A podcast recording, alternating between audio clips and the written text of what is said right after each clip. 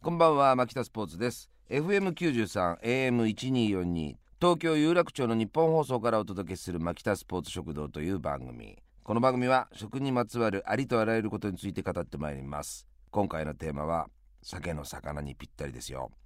専門のバーが全国に広がっているというものもあるそうですよ。何だと思いますか？そう。缶詰、はい、ということで今日はですね缶詰祭りで行きたいなというふうに思ってるわけですね。缶詰皆さん好きなもの必ず一つはあるでしょう。ね。小さい頃からお世話になってきておりますその缶詰。家に、えー、ある缶詰をチェックしながらお楽しみください。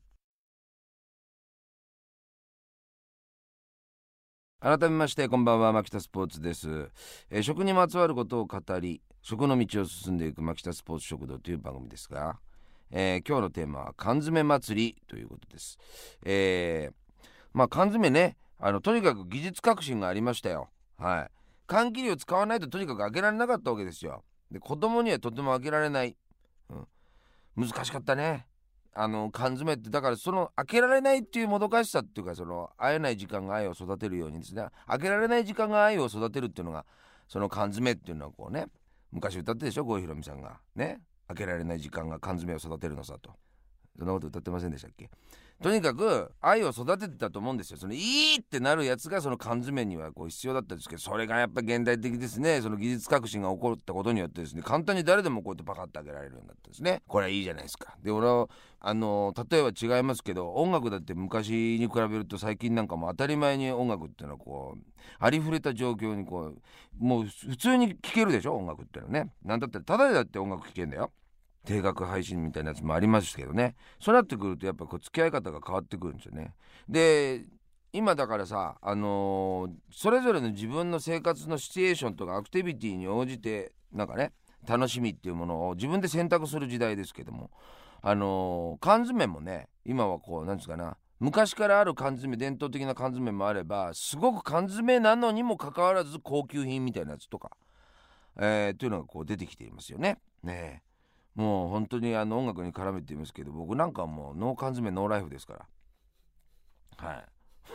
やっぱり缶詰なしではいられない。しかも缶詰がこれだけいっぱいある世の中がものすごく俺は天国です。どうなんでしょうかね最近の若い人なんかは。缶詰がこんなにいっぱいあって簡単にあげられる世の中になったら缶詰に対してありがたみを感じないんじゃないですか？僕は感じますけどね。音楽をこんなに当たり前に摂取できる時代になって空気のように水のように電気のように音楽を浴びるようなことができる時代は俺は今天国だと思うんですよ。皆さん今天国に生きてるんですよ。それと同じようにね缶詰も僕天国だと思ってるんですこんなにえ？この缶詰も開けちゃっていいの？こんな高級なお金出してああとこんなに低級なやつ？も好き？みたいな。全部愛せるっていう。素敵な時代ですね。はい。えー、コンビーフ台形。えー、コンビーフのあの形のこと台形ですけどあれ枕缶っていうふうに言うそうなんですけどもね。面積が大きい側から肉を詰めることにより缶の中の空気を抜き肉の酸化を防ぎ保存性を高める効果があるため巻き取り鍵を使った開け方はコンビーフ缶詰が日本で発売された1950年に採用されたものだとか。ということでございましてですね、えー、まあ何ですかねコンビーフはこうあ昔ねコンビーフといえばね僕あのほら高校生の頃とかって部活とかしてたじゃないですか。そしてあのみんな部活し終わってめちゃくちゃ腹減った状態でさ高校生たちが危ねえよ。あんな腹減った高校生たちが。何しでかすか分かんねえよ。その高校生たちがしでかしたね。あのー僕の高校の目の前にあるですねあの売店があるんですよ。でねあの友栄さんっていうとこなんですけど腹減りすぎた僕の友達ねこいつがねコンビーフをよこせくれっつって。でもちろんお金払って買って。であの開けるやつあるでしょ？その巻き取り鍵。ね。あれやってる時にあのこう一番最初に引っ掛けのところからパキッと折っちゃったんだよね。でむけなくなっちゃったんだよあれ。途中で志半ばでもうコンビーフの顔がちょっと見えてるにもかかわらず食べられないっていう状態でそのそいつさ F 君ってやつだけどどうしたと思う？歯を使ったね。お腹が空きすぎて高校生危ねえから。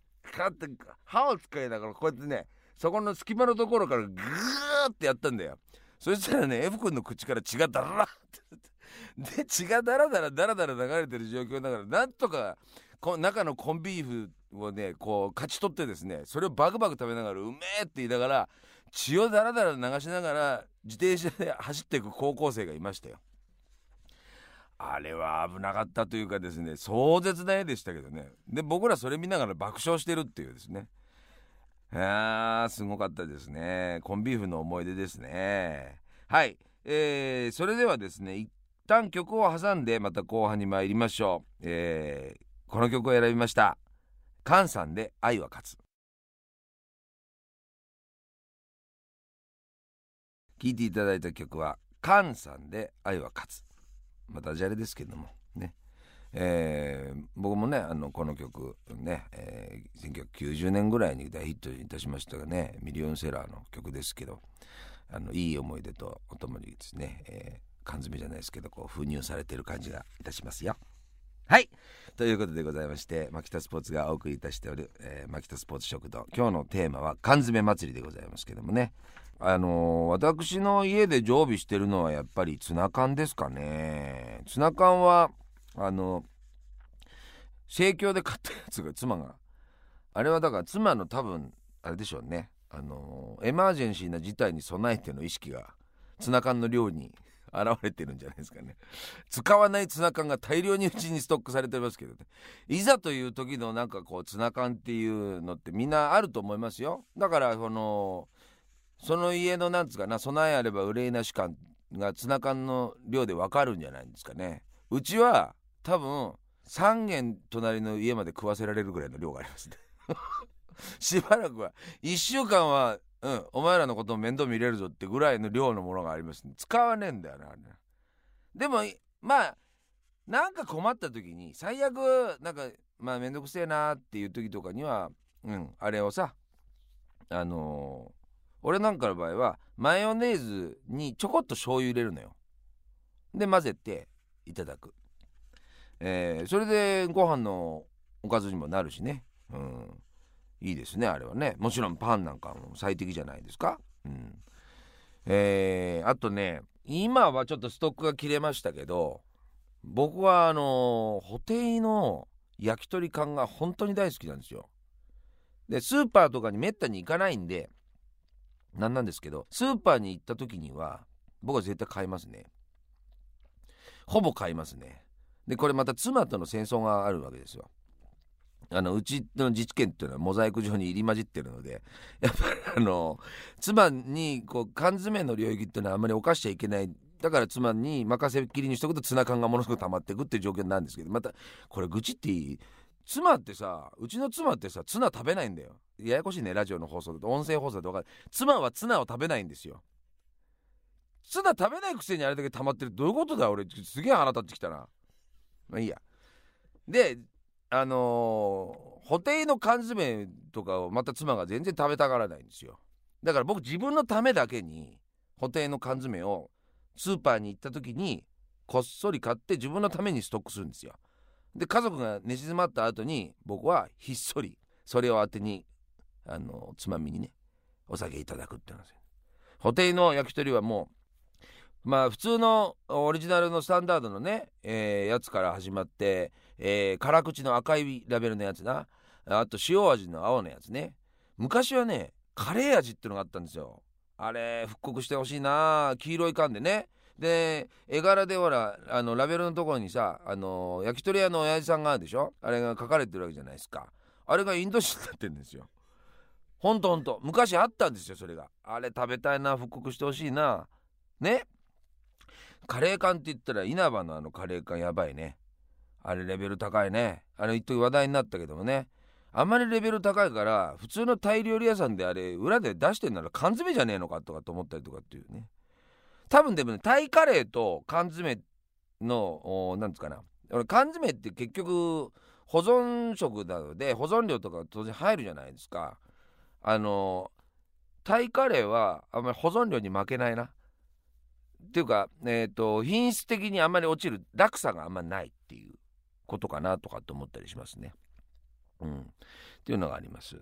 あとはですね、あそう補定の缶で言うとねもう一個ちょっと必ず言いたいんですけどね僕は塩味のやつですよあれ冬場だとブリンブリンになってるんですよタレが煮こごり状態でブリンブリンになってるんですよあれを熱々のご飯の上にドーンと乗っけていただくのが大好き溶解していくんですよねこうでその溶け出していく瞬間を見るのが僕ものすごい征服感に満たされるんですよ。でそれがまず一つ。でこれこれシンプルに七味とかね柚子胡椒とかも自分でこうトッピングしたりとかして若干の味変を起こしながらいただくのが好きなんですがあの辛い辛味味あるんですけどね赤い缶のやつホテルのやつ。あれを僕は2個使ってで卵で閉じてご飯の上にかけていただくのが好きです。そうするとえちょっと辛いですね、えー、かなりジャンクな、えー、親子丼ができるんですよ。で玉ねぎとか切ってるのめんどくさいからもうそのまんま卵で閉じちゃうの。鍋で。そうするとねいいですよ、うん、ちょっとスペシャルな感じ。でそれも酒のあてになったりとかしますからね。はい。あとはね缶妻プレミアムですよ。あれは流行ったね。で僕なんか近所にドン・キホーテあるんですけどドン・キホーテ行った時なんかね川根で見てるもんな缶妻の棚。しばらくいるよ俺。缶妻のところに。うん。だってマテ茶鶏のオリーブ漬けなんてあれたまんないよ。俺大好きなんだけど俺中のマテ茶鶏興味ねえからねはっきり言って。俺俺が目当てなのはあのオリーブオイルだから。俺はだからもうあの缶詰のそのマテ茶鶏なんかにしてみればさこれ擬人化すればさ何よまた私のこと見てんの？みたいな。もうあなたになんか全然口説かれないわよみたいな感じでマテ茶マテ茶鶏はなんか俺のことこう見てるようで見てないみたいなふりしてるんだけど俺全然あんたのこと見てねえからってことだから。鳥に興味ねえからってで近づいてってまた来たわよまた武男が来たわよみたいな感じでマテ茶鳥側は思うんでしょうね。だけど俺はそのマテ茶鳥さんがまとっているドレスってあるそのオリーブオイルに興味があるわけですよ。話が分かりづれえなこれ。話が分かりづれえわよ。かれと思って例えようと思ったけど話が分かりづれえ。俺はオリーブオイルに興味があるの。まあ、マテチェドリなんか一緒に誰か食ってるやつがいたら俺食べさせちゃうから。これ美味しいからなんつって、うん、でオリーブオイルをこうへへへっつってニヤニヤこれ笑いながらこれをまたですねタッパに取っといて。で翌日これパスタとかに使うんですよ。ねパスタなんかね変な話ねあれ茹でてでマテチェドリのオリーブオイルただかけて混ぜちゃうの。うん。でそのあの後にねあのー、しらすとかあるでしょ？しらすとかバッと混ぜてで大葉かなんか刻んでで混ぜてでおのりを散らしていただくだけでめっちゃうまいですよ。そんなんで十分なの。うまいね。あーサバ缶の話とかもしたかったんだけど時間が全然ねえな。はい。ということで今夜は缶詰祭りをお送りいたしました。FM93 AM1242 東京有楽町の日本放送からお届けしてきました牧田スポーツ食堂早くもお別れの時間です。今日は缶詰祭りをテーマにお送りいたしました。缶詰祭りっていうかまた牧田祭りになってた。なんかね俺がはしゃぎすぎてなんだけどあのー、缶詰はだってみんなスパムのことも話せなかった。皆さんどうなの？スパム会議したいですけど。ね？ホーメルのスパムが僕は好きなんですよ。やっぱり一番さマザーになってるんですよ。一番最初に食べたスパムがホーメルのスパムだからですけど。チューリップのスパムとかっていう人もいますよ。わかります？これ。あの沖縄の人は当然分かってると思うんですけど。あのメーカーが違って味が全然違うんですよ。僕はあのホーメルのスパムが好きですね。しょっぱい。うん。本当にしょっぱい。そもそもしょっぱさの基準が僕は頭の中にあるからあれをどうやって薄めて食べるのかっていうことを薄める組み合わせですね。でご飯とかの組み合わせ分量とかも自分の中で計算できるんですよね。基準なんであれが。いいですよね。はい。えー、お便りもねあの届いておるんでね、えー、スープカレーとかのことに関してスープカレーの放送がありましたけどね直人さんでやりましたけどね、えー、来てますね。こちらはですね、えー、純子さん。スープカレーに対する熱いトークとても面白かったです。チーズやラッシュを超えて完全食としてスープカレーを食べたいと思います。次回も楽しみにしてますという人もいますしあとラムネ犬さん。いろんな、えー、有名なスープカレーのお店で食べてはきたけどいまいち満足することができなくてひょっとしてスープカレーっていうもの自体大してうまい食べ物じゃないないんじゃないかと思い始めた頃ココイチでスープカレーを食べたらめっちゃ理想的な味がしたということを言ってる人もいますしね。はい。スープカレーはね非常に僕もねあの感銘を受けました。美味しかったなと思いますね。はい、えー、番組ではメールをお待ちしております、えー、家に常備している缶詰。ね、えー、簡単にできる缶詰レシピなどもあったら教えてください。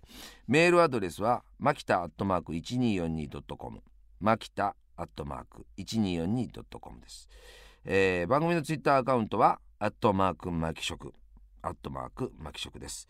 ぜひハッシュタグマキ食をつけてつぶやいてみてください、えー、私もあの随時見れる時はあの見てますんでね。であの返答する時もしてますんで、えー、よろしくお願いいたします。ということで次回の「マキタスポーツ食堂」もお楽しみに。お相手はマキタスポーツでした。